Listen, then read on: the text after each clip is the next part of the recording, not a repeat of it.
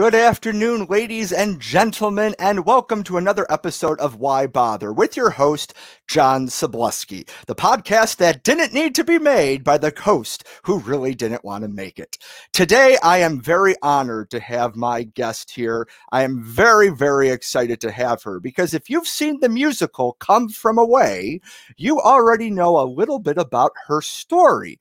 Uh, due to some technical mishaps today, we're unable to see her live with us, but her audio is here. So I'm very excited to introduce my guest today, Captain Beverly Bass. Hi, Beverly. How you doing today? Hi, John. Thanks so much for having me on. I am so excited that you are able to be here. You know, I've been talking to my friends uh, for days about uh, how I'm going to get to talk talk with you, and I I, I think that this is uh, going to be a lot of fun. I'm really excited. Good deal. So why don't we start out a little bit about talking about you growing up, uh, and and what exactly drew you to wanting to be an airline pilot? Well, you know that's one of the hardest questions for me to answer because I honestly don't know exactly what it was that uh, drew me to the fascination with airplanes my parents would tell you that they don't remember a time in my life that I wasn't obsessed with flying on airplanes and just watching them in the sky. My mother would even tell you that when she would push me in a stroller, if an airplane would go over, I'd start kicking my feet and everything. And I guess the earliest time for me was when I was about, um, I don't know, in grade school, and I would beg my aunt to take me out to the airport. And back then, you could park really close to the runway and there would be a chain link fence. And every night at nine o'clock, National Airlines had a 727 that flew into Fort Myers from Tampa. I was raised in Fort Myers. And I would sit in the car and then I'd get out and stand by the fence and pick up its landing lights on its descent. And I would watch that airplane land. And I can remember thinking at the time that those pilots had the coolest job in the whole world. And someday I'm going to do that. So I announced to my parents when I was very young that I was going to be a pilot. Didn't know that I could fly for the airlines because obviously there weren't any female airline pilots back in those days. So I didn't have anyone to look up to, or certainly uh, not anyone to mentor me through that process. Oh my goodness. So, you know, eh, eh, somebody that wants to be a pilot, obviously you had probably had some experience being on an airplane growing up, right? Uh, do you remember the first time you actually stepped foot on an airplane?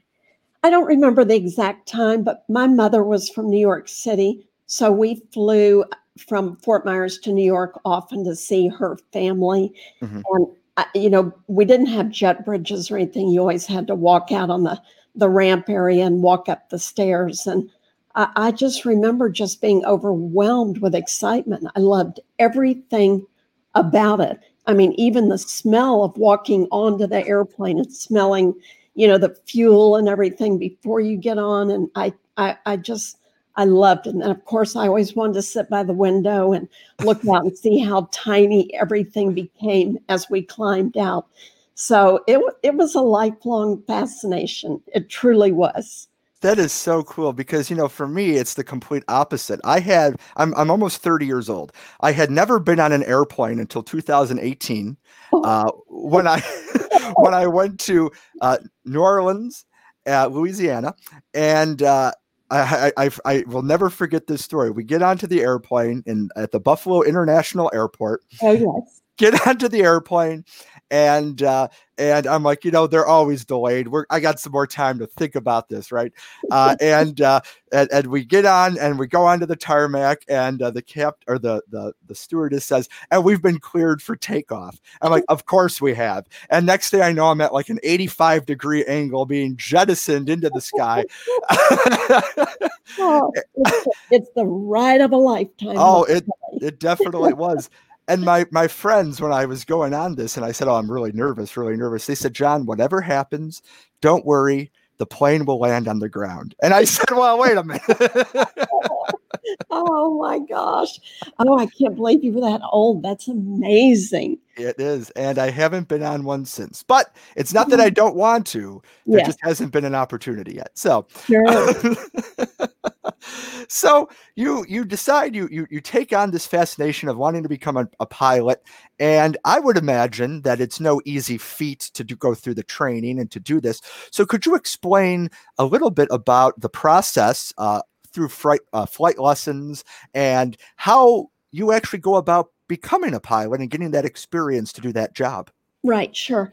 Um, I was actually 16 when I went to my dad and asked him if I could take flying lessons and he wouldn't let me. And it wasn't that he wasn't supportive of what I wanted to do, but we were very involved in showing quarter horses.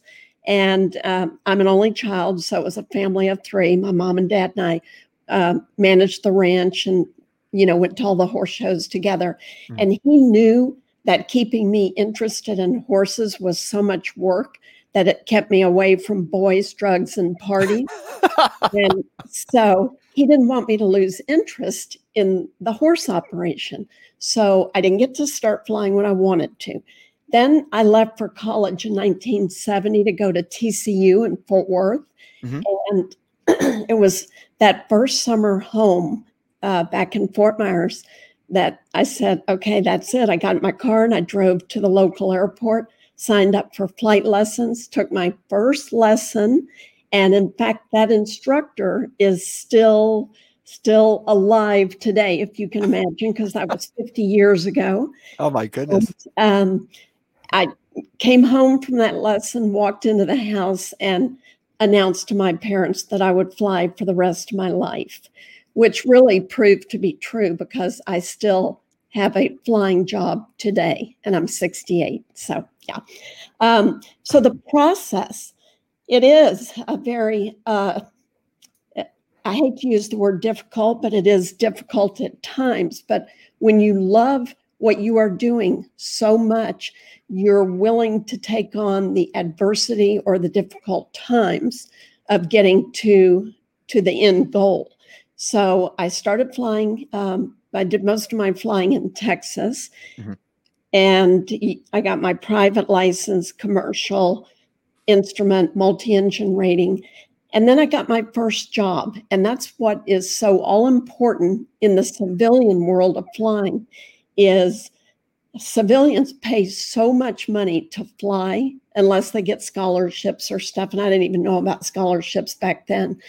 But if you're not in the military, which now is open to women, which it wasn't in my day, mm-hmm. um, you are so happy to get your first flying job because for the first time, not only are you able to log those hours, which you need thousands of hours to get hired by the airlines, but you're also getting paid. So it's the best of both worlds. So my first flying job was flying for a mortician and he kept his uh, he was a mortician in fort worth and he kept his uh, single engine airplane at our flight school.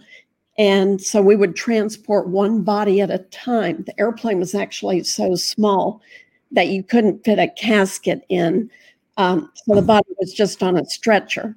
Oh no. And they took the two back seats out and the right front seat was folded down. So when I would step into my pilot seat, which is on the left, I had to step over their head to get to my seat. And then, um, you know, I would either deliver them to their family in whatever town their family was in, or I would pick up a body and bring it to Fort Worth. But it was one body at a time. And I did that for a couple of years and probably logged about 400 hours of flight time. Um, I also flight instructed. I was chief pilot of a charter department. And then I flew for two corporations out of Fort Worth. And then my last job before getting hired by American was flying night freight out of Dallas Love Field. I flew airplane parts for Rockwell mm-hmm. and Fotomat film and canceled checks. You know, back then, um, we transported canceled checks all over the country, which I'm sure they don't even do that today. but, but yeah, I flew five nights a week from nine at night till three in the morning, and that's that's really when the freight dogs, as we call ourselves, that's when we operate is in the middle of the night, so that everybody has what they need for the next morning. And so, about five to six years later, I had several thousand hours and was in a position to apply to American. So that was that was how it started for me. That is awesome. So, you know, like like for most people, when you're looking for a, a, position in a company or something, you look at the the classifieds, uh, and, and you just you just you know call or send them a resume. So how does getting a job as a pilot like is, is there like a uh, is there a publication? Is it in the know? Do you need to know somebody to get this opportunity? How how does that happen? Well, today being very different than it was in my day. You know, in my day it was really word of mouth I mean, you knew the people at the airports and you knew the people who were, you know, needing pilots. And it was just, um, you know, basically you counted on your friends to help you with getting new jobs.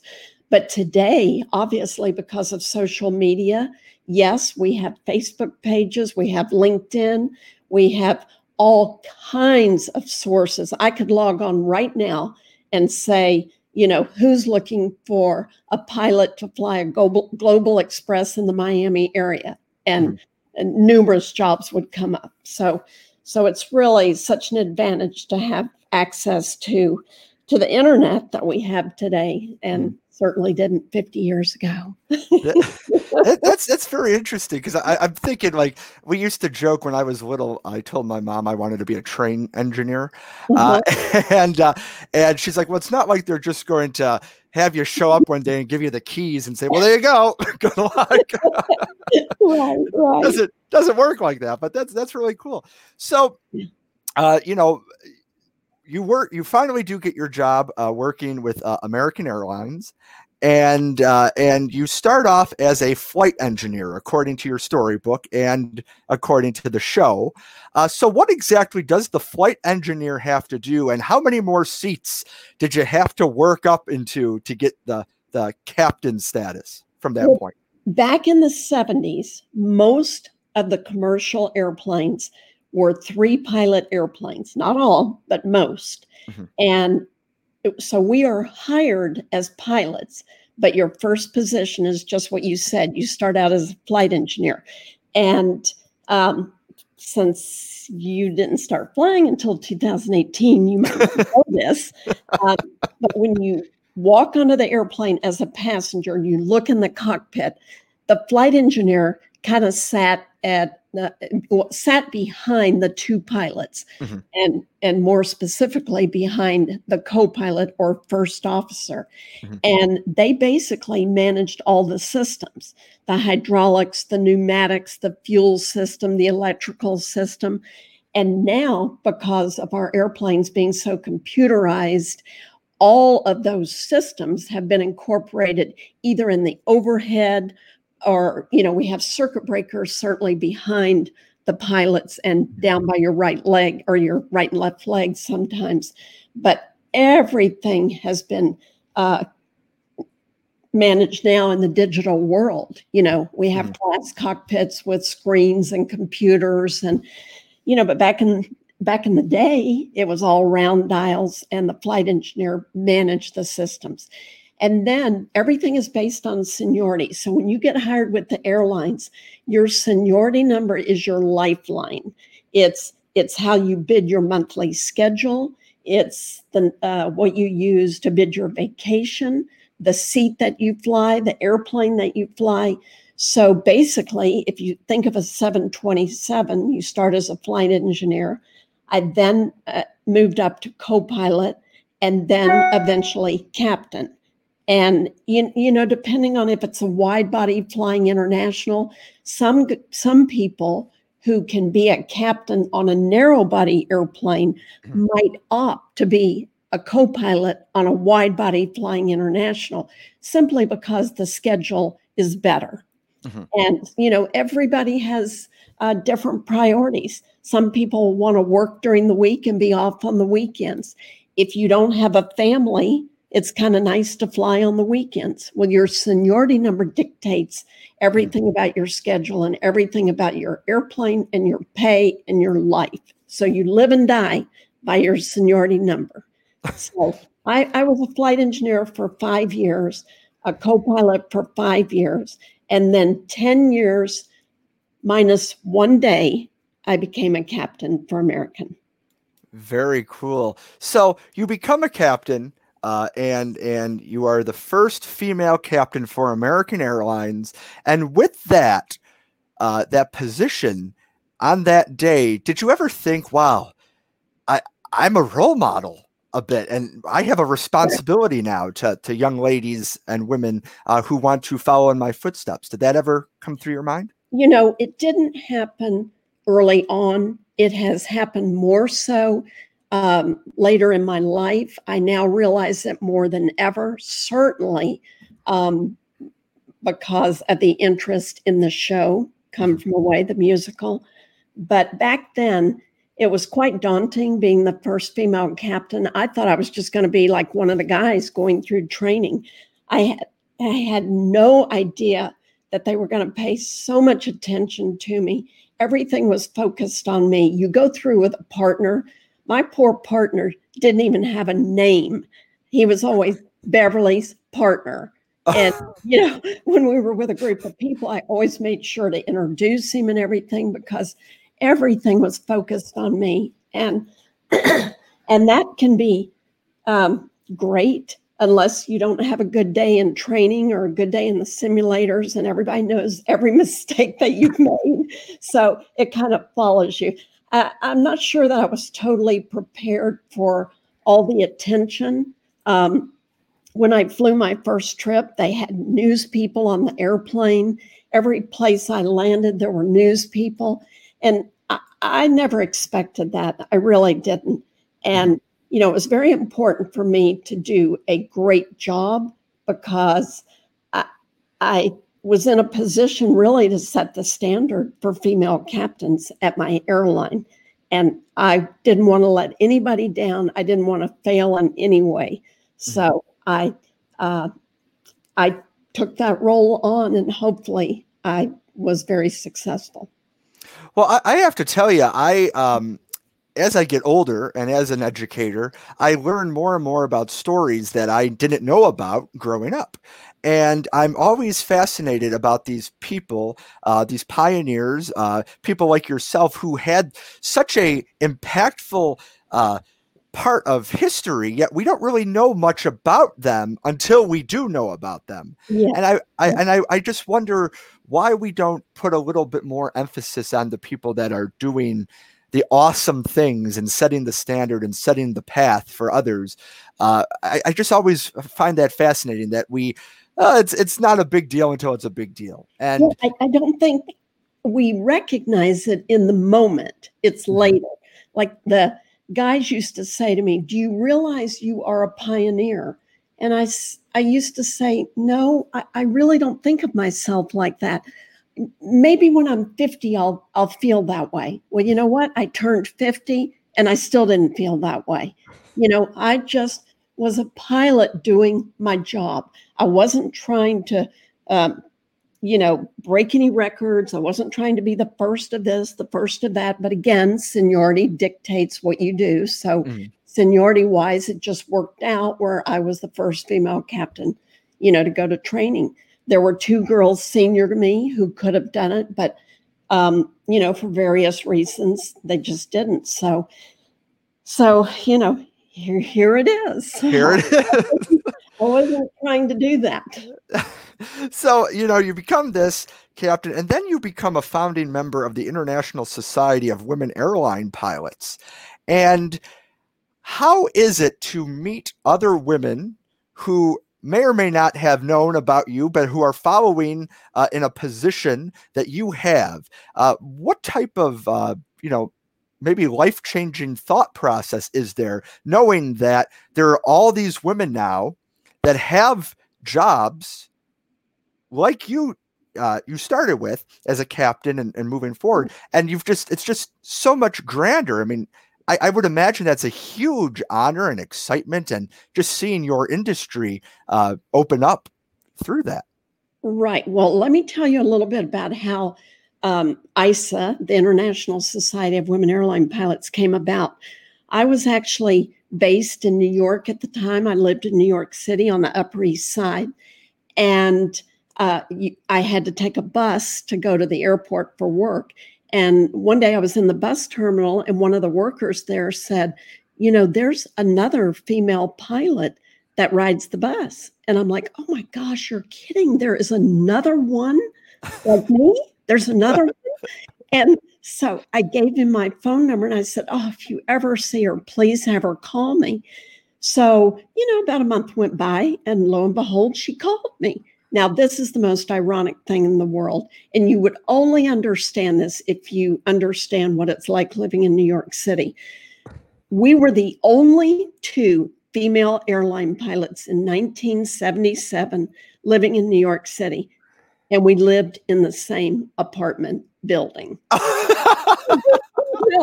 I mean, that is just so unbelievable. So obviously we became instant friends. We lunched together every week. And during one of those lunches, we said, Gosh, wouldn't it be so much fun to meet the other girls? Because there were so few of us at the time. I think, oh, in 1977, maybe, maybe there were 40 or maybe 40. Um, and in 1978, I think somewhere between 40 and 50. So we pounded out a letter on a manual typewriter. Imagine manual typewriter, still have the letter. we sent it to every chief pilot of every airline that we knew had female pilots.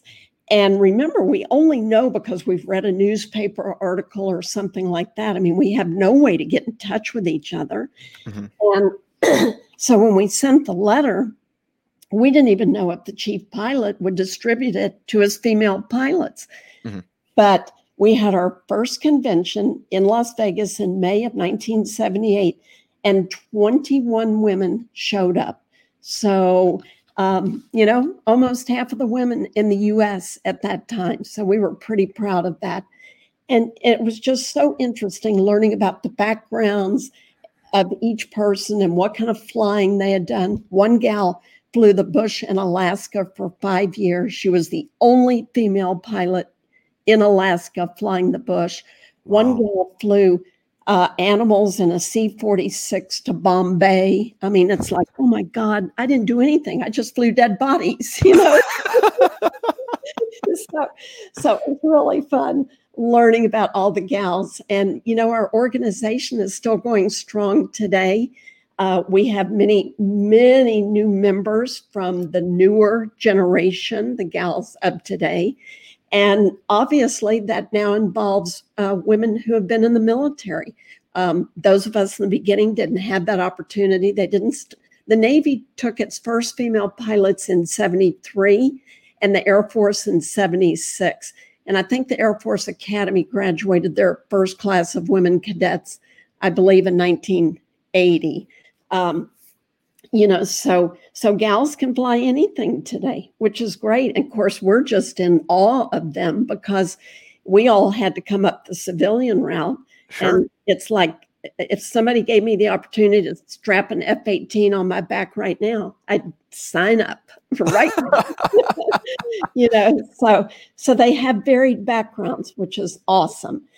And yeah, I think the younger generation does have quite a bit of admiration for those of us who who sort of what they would say paved the way for them. And, mm-hmm. and hopefully we paved a very nice path. Well, I, I, have to tell you, I, I am fascinated, and uh, and we're going to talk about your book in a little while. But I, I was reading in the back, you have there's some uh, write ups about different things that you're a part of and you've done, and I was just like, more people need to know about this. This is just it's completely fascinating to me, and uh, and and I'm going to make it my mission to to inform as many as I can. Oh, good for you. well, thanks. Uh, all right, so now we're, we we we've had we've had some fun, but you know, I, am interested in this now. I'd like to talk a little bit about September 11th. Um, and, uh, you know, anybody who was alive on September 11th, uh, I was in fifth grade. Um, anybody who was alive.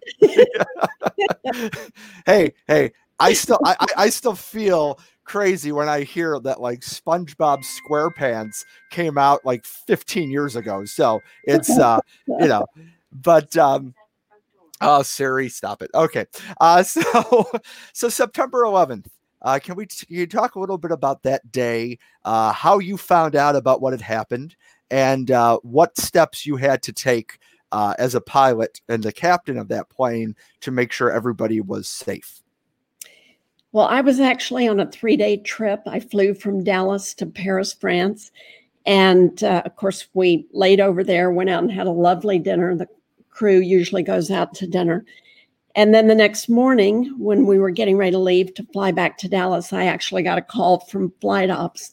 And they informed me that my inbound equipment uh, all the airplanes leaving the US, they leave in the evening and then they arrive in Europe in the morning. And then those are the airplanes that we fly back to the US in the morning or midday.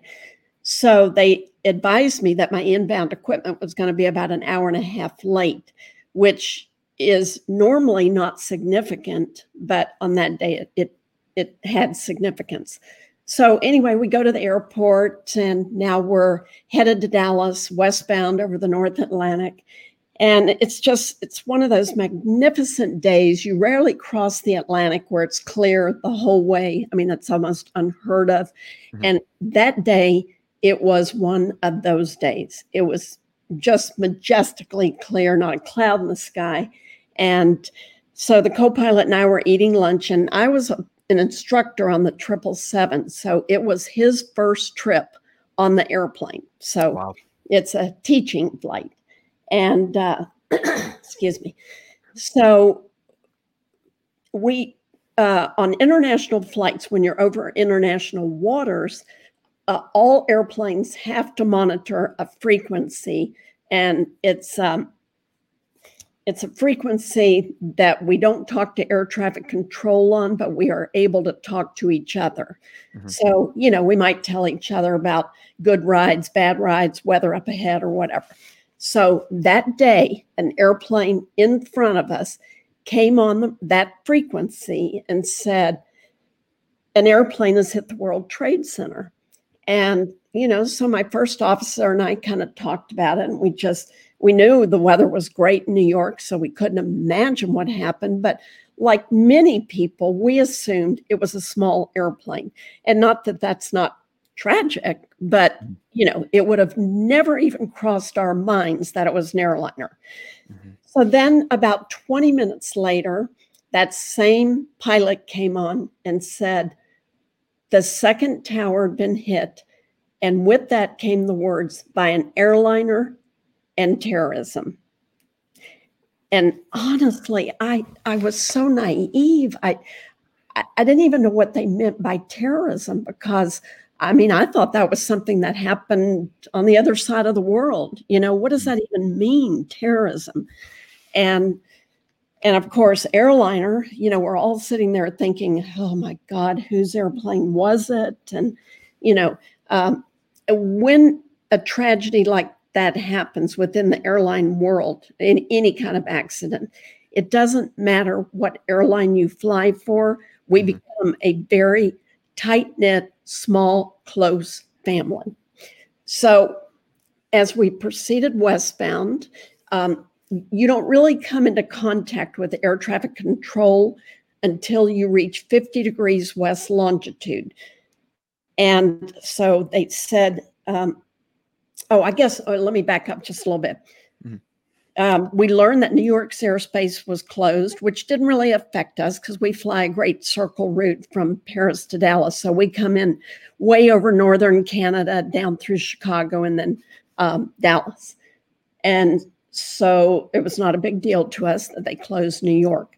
Then, shortly after that, they said all of the US airspace is closed. Okay, that is a game changer because we now know that we're going to divert and it's going to be somewhere in Canada.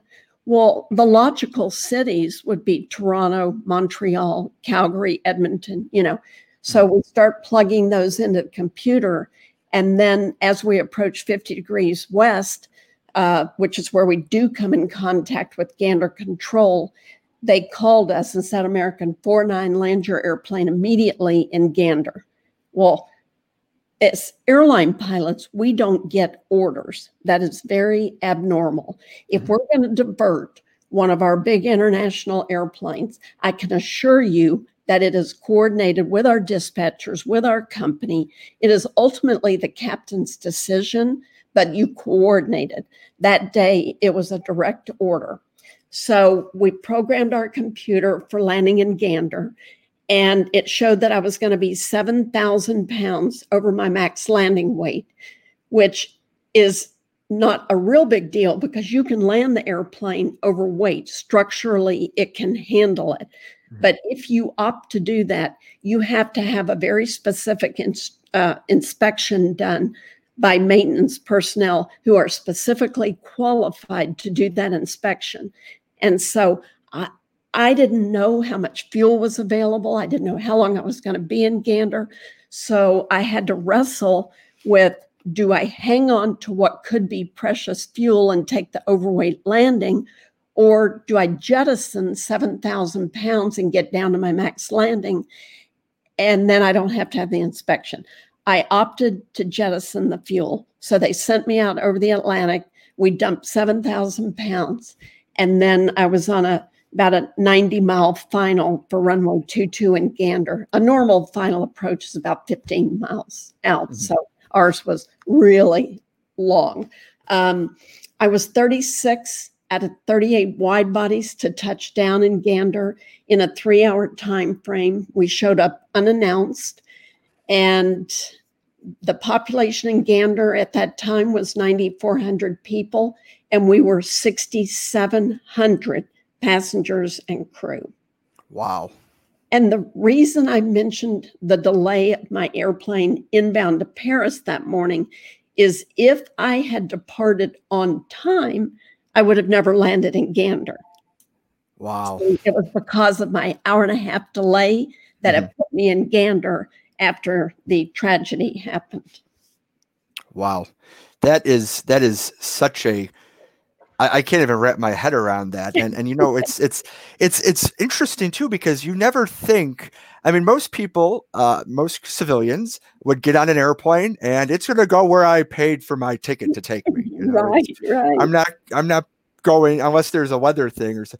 So when you now, I'm just interested in this. When you have to jettison fuel, does the do the passengers know that's happening, or is that just something that you can do without anybody noticing? Or um, a lot of people wouldn't notice, but I made an announcement. So if they saw the fuel coming out of the dump nozzles, which are on the wing, mm-hmm. um, they wouldn't be alarmed. And the mm-hmm. fuel evaporates before it hits the ground. But sure. um, but yeah, I wanted them to know what we were doing. Sure. Sure. So now uh, you the plane lands in Gander. Uh, and there, you were number 36 out of 38. There's a great song in the show. I think it's the second song, 38 Planes. Yeah. I actually found a picture um, online. Yeah, there we are. there's the Gander Airport.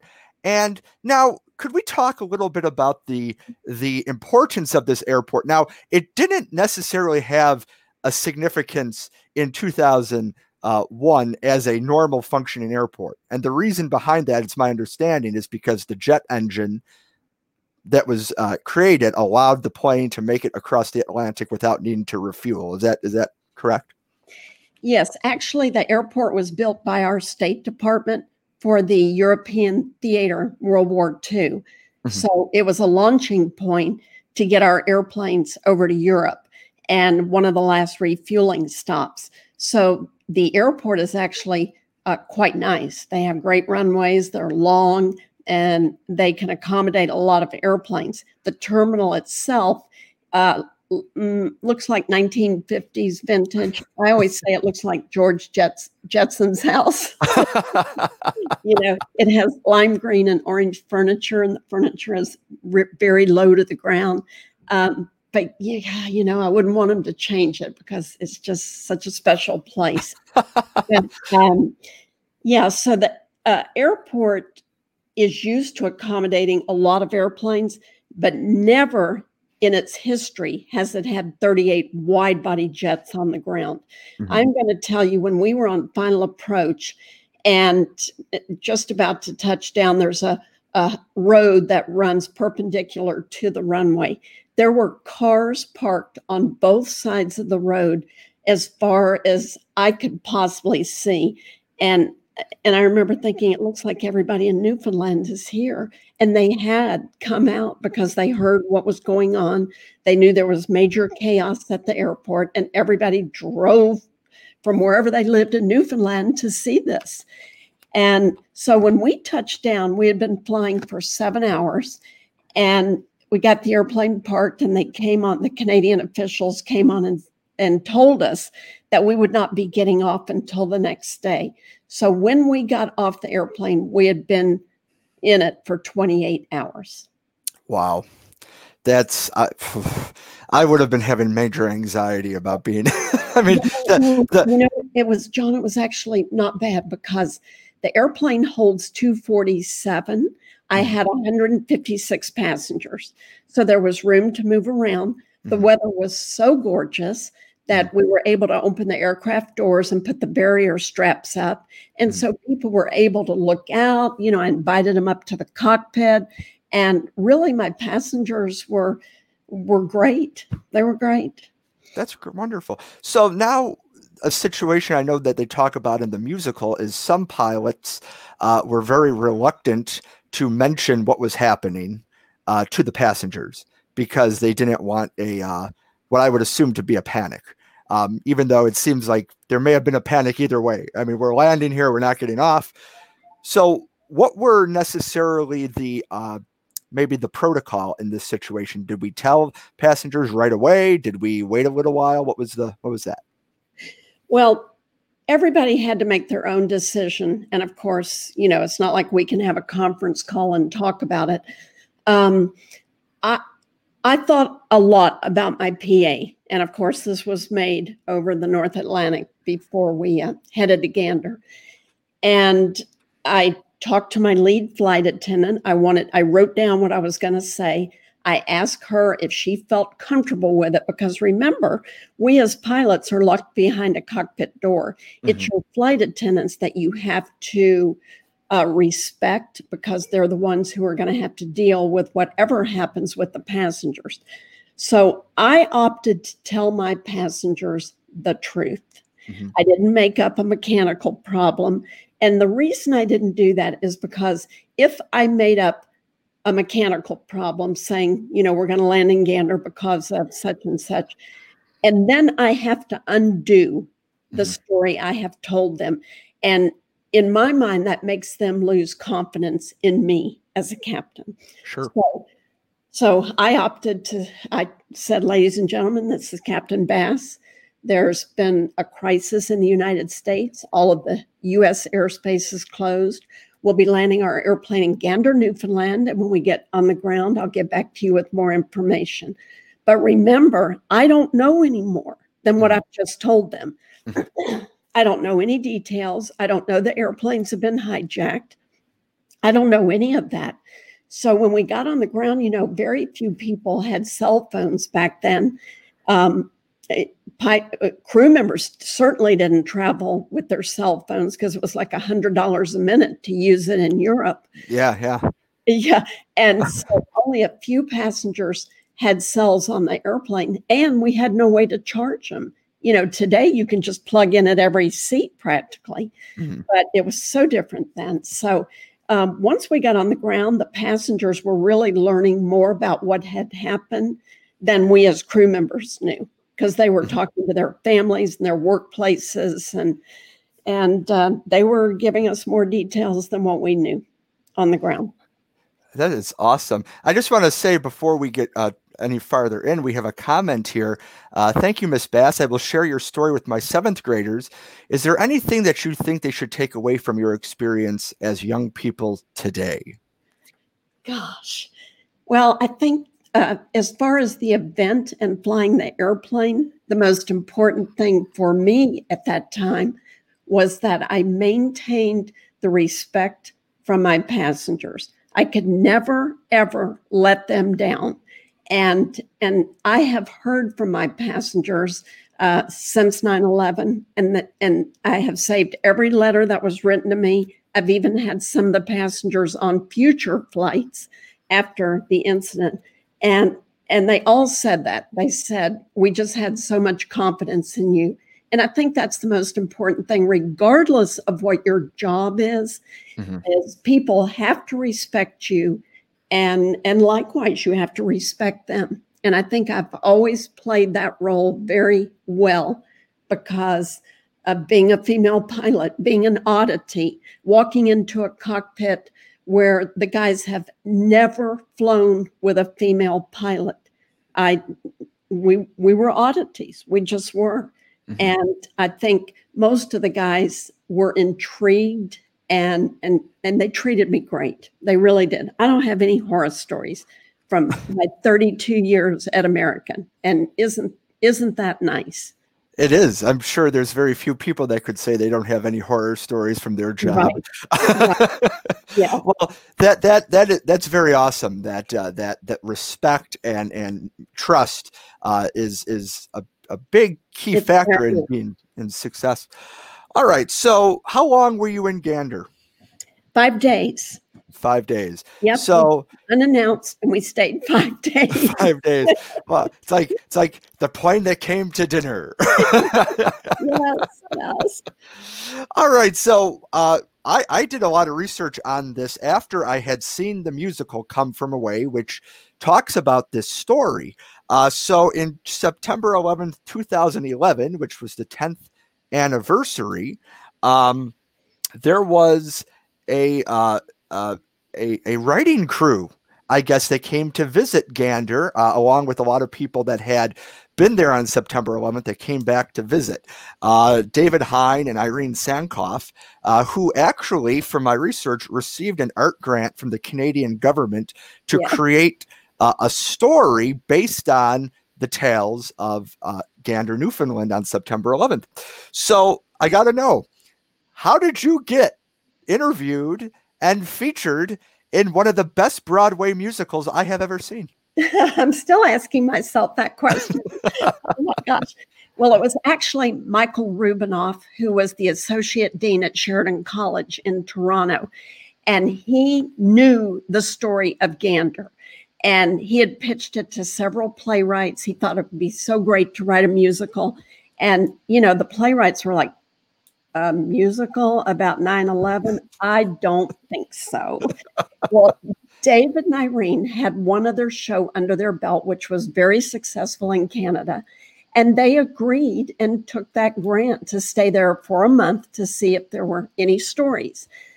So I actually got a call from an Austrian film crew in the summer of 2011 asking me if I was going back to Gander for the 10th anniversary. And I said, Well, no, I mean, I didn't know anything was going on. And they said, Well, we are going. And they were actually filming Nick and Diane, you know, the couple who met and yeah. ultimately got married. Well, yeah, they yeah. filmed them and they said, Would you consider going? I said, Well, let me talk to my husband. Of course, I always wanted to take my family there. So my husband said, Oh gosh, yes. He said, I'd love to go. So off we go, unexpectedly unexpectedly, really, to Gander on the 10th anniversary. And all the news teams were looking for a five second soundbite for the evening news. And then uh, I was staying at the Comfort Inn, which is where I stayed on 9 11. I'm very good friends with the manager there, Karen Mills.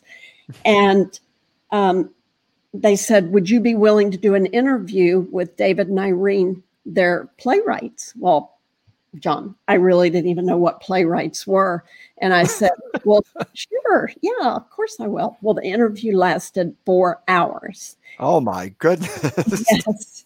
And and we had such a wonderful time on um, that trip.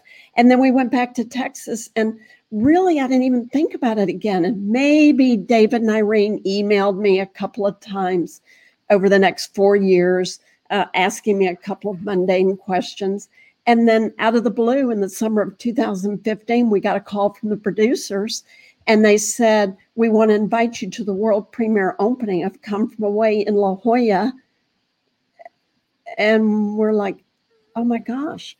Okay. So we get on an airplane, we go to La Jolla. Now, now that you've seen the musical, I want you to try to imagine my husband, Tom, whose name mm-hmm. you heard in the show. And I sitting front row center watching this musical that we know nothing about, nothing. And when Jenn Colella, the actress who played me at the time, rolled out her chair and picks up the Tom phone and says, Tom, I'm fine. My husband buried his head in his hands. And I, I guess we missed 75% of the first show. So it's a good thing I've seen it a few more times since then. Um, what it made me realize, John, is that day was so much harder on my family. My kids mm-hmm. were like eight and 10, mm-hmm.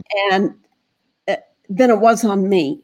I had a job to do, I had an airplane to manage, I had a crew, I had passengers, and and I had a huge responsibility to take care of them properly.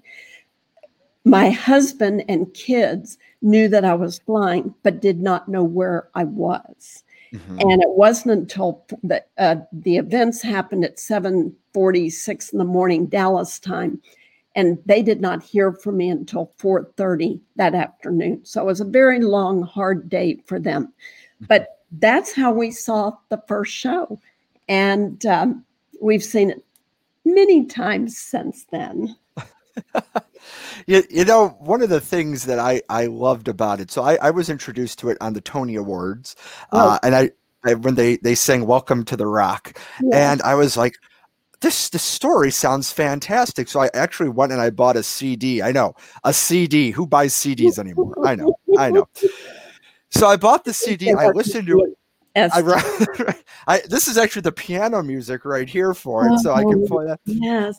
Um, so just loved it. So I uh, I used my tax return and I, I bought some tickets to this show in Toronto because it was the uh-huh. quote you know from Buffalo it's the closest uh, place to go. And I told my girlfriend I said we're going to go and um, we're going to go see this musical. And uh, just like you said earlier, who a musical about September 11th? Who wants to be depressed?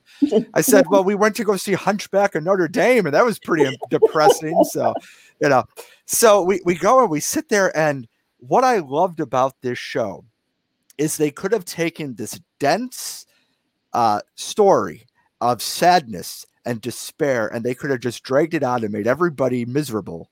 But what they did was they brought humanity out and they brought the the everyday existence of people's lives and and how they changed and i thought that that musical not only takes every emotion that you have and put it on a roller coaster but it is probably some of the best storytelling that that is out there because it's so true. It and is. it's and it's fantastic. It's real people and real events. And when I the way I describe it to people is yes, there are a couple of moments of sadness. There would have to be for the story to be legitimate but it never lets you dwell in those moments of sadness. It immediately moves to something funny or happy, or, you know, the tears are gone and you're laughing so hard. I mean, it's, it's brilliantly written. It just is. And another thing I love about it too is there's no intermission, so you get in, you get the right. greatest story ever, and then you can go. Like it's, it's now, you want to know why there's no intermission? Please tell me because we didn't get an intermission. That's deep. That is very, very cool. Yeah. That that is very cool. You know, and, and I, I what I love about the characters, uh, you know, so uh the the writers took uh traits from different people's interviews and created these characters. And I just absolutely love the opening when uh, the police officer is talking talking about I sit there on Airport Boulevard and and I love I just love these people. I love them and and and um Oh, I, I just love when they're uh, the ladies are on the plane and they're drinking and they said we're just gonna flash. Oh, it, it, it was just yes, and that happened. They really did flash. and and that poor poor woman that's working for the first day at the news station. yes, oh. it's true. It was her first day. I mean, that's what's so magnificent about the show is uh, the stories are true I mean, they may have been altered a little bit, but they're basically true stories. I, I, I absolutely love it, and you know I look forward to seeing the show again. I think I've told you earlier I've seen it twice, uh, and I, I, took a few friends to go see it when we when it came to Buffalo, and they actually drove to Toronto two weekends oh, later to oh. see it again. Oh, it, it was just so exciting. It's such a good story. So now talked about the musical. We've talked about September 11th. We've talked about your past. Um, and I, I, noticed because we are friends on Facebook that you seem to take a lot of groups to go see the show. Uh, so you're almost like a an amba- a brand ambassador, so to speak. Uh, yeah, that that I don't know that, how that happened, but it did. it did. As a matter of fact, um, on March 10th, the show opened in Dallas, and we had 300 American Airlines pilots, flight attendants, and families with us at the show. Mm-hmm. Unfortunately, it played March the 11th, and then COVID shut everything down. So mm-hmm. we did have a wonderful night. But um, I used to keep track of the people that we had taken to the show or went to the show on, on my recommendation. And once I got to 1,500, I had to stop counting. oh my goodness. Well, Beverly, I got one more question from a commenter, one more question from me, and then we're going to wrap this up because okay. I, I don't want to I don't want to take you away from your your busy schedule. uh, but uh, I I wouldn't be able to sleep tonight if I didn't read my girlfriend's question that she submitted here. Uh, is the song "Me and the Sky" which uh, happens towards the end of the show. Uh, a song that you put on your playlist that you listen to in your day to day life, like you have a song written about you and everything you went through. Talk about relating to music. So, when you heard that song for the first time, what was going through your mind? Well, when I heard it the first time, I was absolutely shocked. I didn't know the song had been written, so I had never heard it. And I mean, the fact that it chronicles my aviation career is just unimaginable. I don't even know how they wrote the song. Um, sadly, I don't listen to a lot of music. However, I did get um, what are, what are those things you have in your room that you tell it to turn on the TV and oh uh, Alexa Alexa. Or, uh, Yes. Yep, yep. And the other day, I asked Alexa, I said, Alexa, can you play me in the sky? And when she started belting that out, I was like, you have got to be kidding me. This is amazing. so, yes, I love it. I actually prefer listening to the actresses singing it um, more than just listening to it in my everyday life. But I was pretty impressed that Alexa could find it. it's amazing what technology can do. Yeah. All right, so Beverly, you have a book out, uh, "Me and the Sky." It's a beautiful children's story. Um, I actually uh, got this on Amazon last week, uh, just before we uh, had our opportunity to speak. I read it. Uh, it is it's great. It's it talks a lot about um, what you uh, have gone through in your day to day, your your aviation career, as we talked about earlier. It has beautiful illustrations by Joanie Stone, who I uh, I think I told you earlier. I I reached out to on uh, Instagram to just comment her on this awesome uh, imagery that she has. Can you talk a little bit about uh, being a children's book author? Well, I, I, didn't set out to do that either. Um, what happened is when the show opened on Broadway, which was uh, March 12, 2017, um, and before COVID, it was just starting its fourth year on Broadway, which is the longest running show at the Schoenfeld Theater in Broadway, which is a big deal. Um, some ladies from Random House went to see the show and they contacted the producers to see if they could get in touch with me which the producers did. And I met with Random House and they wanted to write my autobiography. And I said no. And the reason for that is because there are already quite a few books about women airline pilots, and I didn't think that mine provided anything unique. So um, they weren't willing to take no for an answer. And after a couple of meetings, when they whittled it down to a children's book, I was like, yes, yes, I will do that because, in all fairness, it would not be right for me to deprive any young person uh, of realizing that they can do whatever they want to do. If they just persevere and set their mind to it, they can do anything. And that that was really the purpose of writing a children's book. And it was the only book that I was willing to write. well, it's it's very enjoyable, and I, I tell everybody uh, you should purchase it. It's available on Amazon and anywhere uh, really that books are sold. Um, it's definitely a great read, and it's awesome if you're an elementary school or middle school teacher and you just want to uh, enlighten your students about. Um, uh, Beverly's life and uh, her her her uh, growth in her career. So, Beverly, I want to thank you so much for taking the time today to sit down and talk with me. This has been a, a very honorable uh, event, and I, I, thank you so much for for your insight and uh, your candor in this um, this interview. And I, I hope. I hope that it was an enjoyable experience. oh, it certainly was. And John, I thank you. I really do. Thank you for having me on.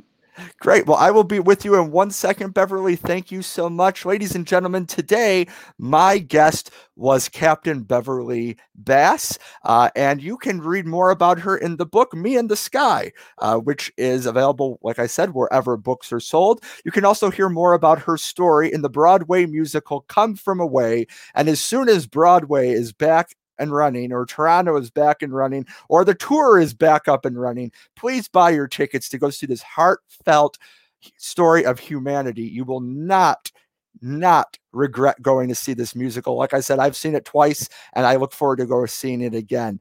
Uh, my name is John Sableski and this is Why Bother. Uh, please like and subscribe to us on Facebook and on YouTube. We're also available on Apple Podcasts. This has been another fun episode and I look forward to seeing you again on Why Bother.